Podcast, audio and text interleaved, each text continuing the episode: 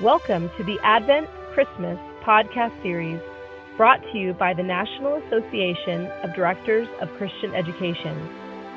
This year, we've invited our board of directors and DCEs from around the United States to share with you their thoughts on our theme, God's faithfulness, our hope.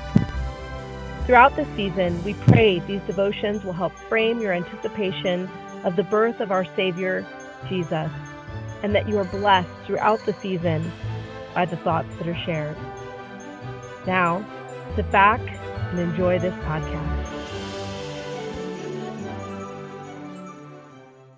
Hi, everybody. I'm Christine Ekberg. I am a DCE here at Our Savior Lutheran Church in Norfolk, Nebraska.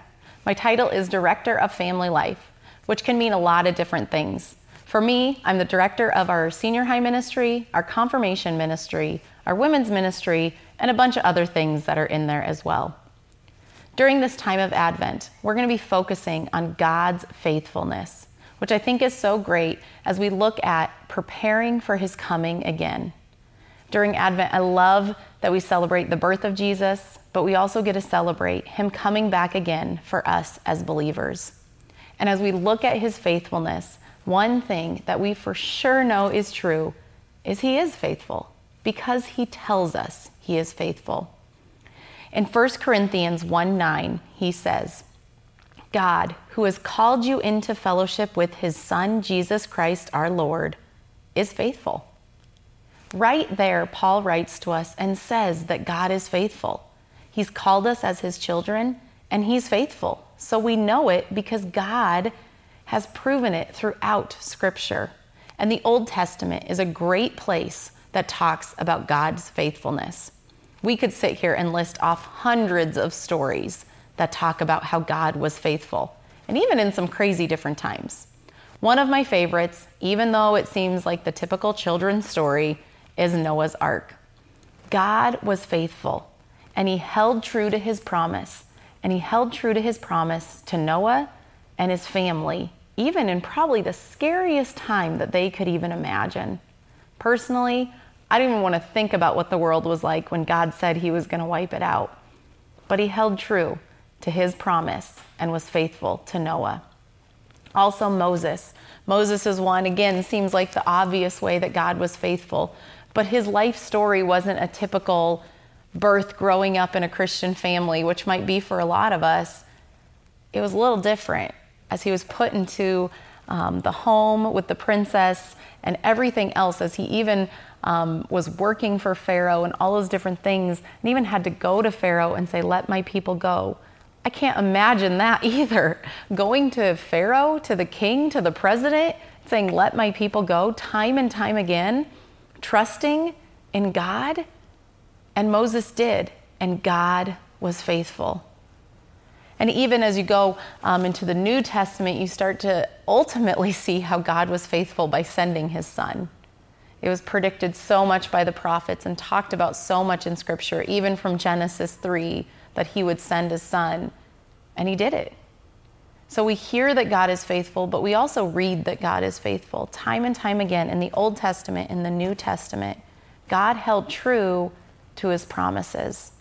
But what does faithful mean? In the dictionary, faithful means remaining loyal and steadfast.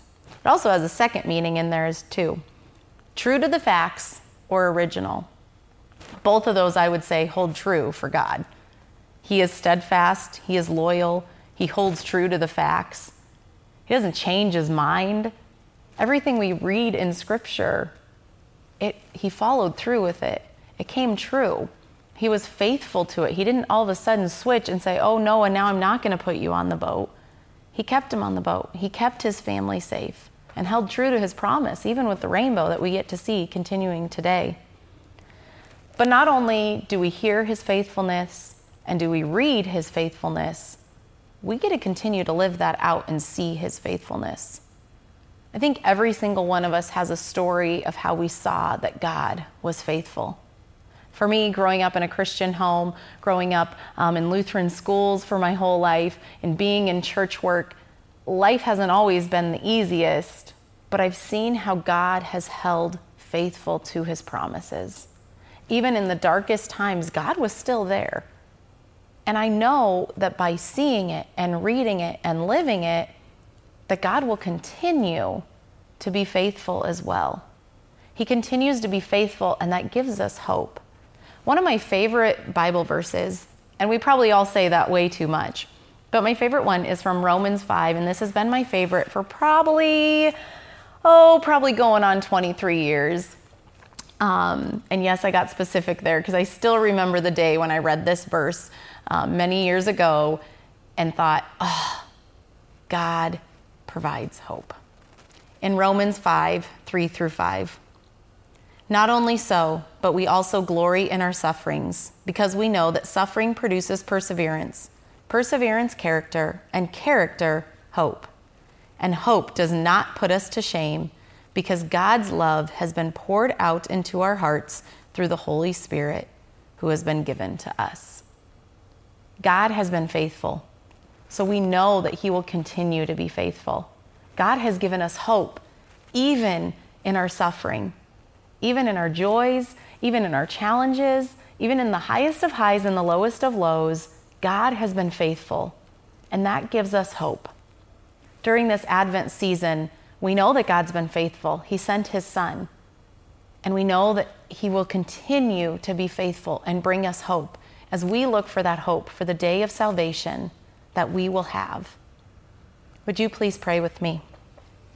Papa God, thank you so much for your faithfulness. Thank you so much for giving us scripture that proves your faithfulness time and time again. God, but you didn't just say things, you didn't just um, write things down. God, you continue to do things so that we can see your faithfulness, that we can continue to have hope. Continue to have hope in the days of joy, continue to have hope in the days of challenges. Thank you for sending your son for being faithful by sending him to the cross. But God, that proves to us that you love us and you care for us and you are going to continue to be faithful to us. Thank you for coming back again and giving us the hope of salvation that we have in you. Amen.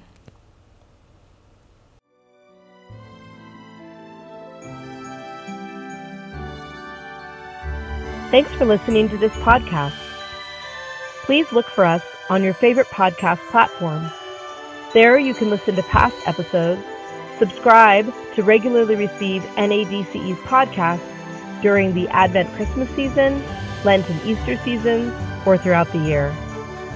This is Shelley Haynes, wishing you God's peace and joy this Advent and Christmas season.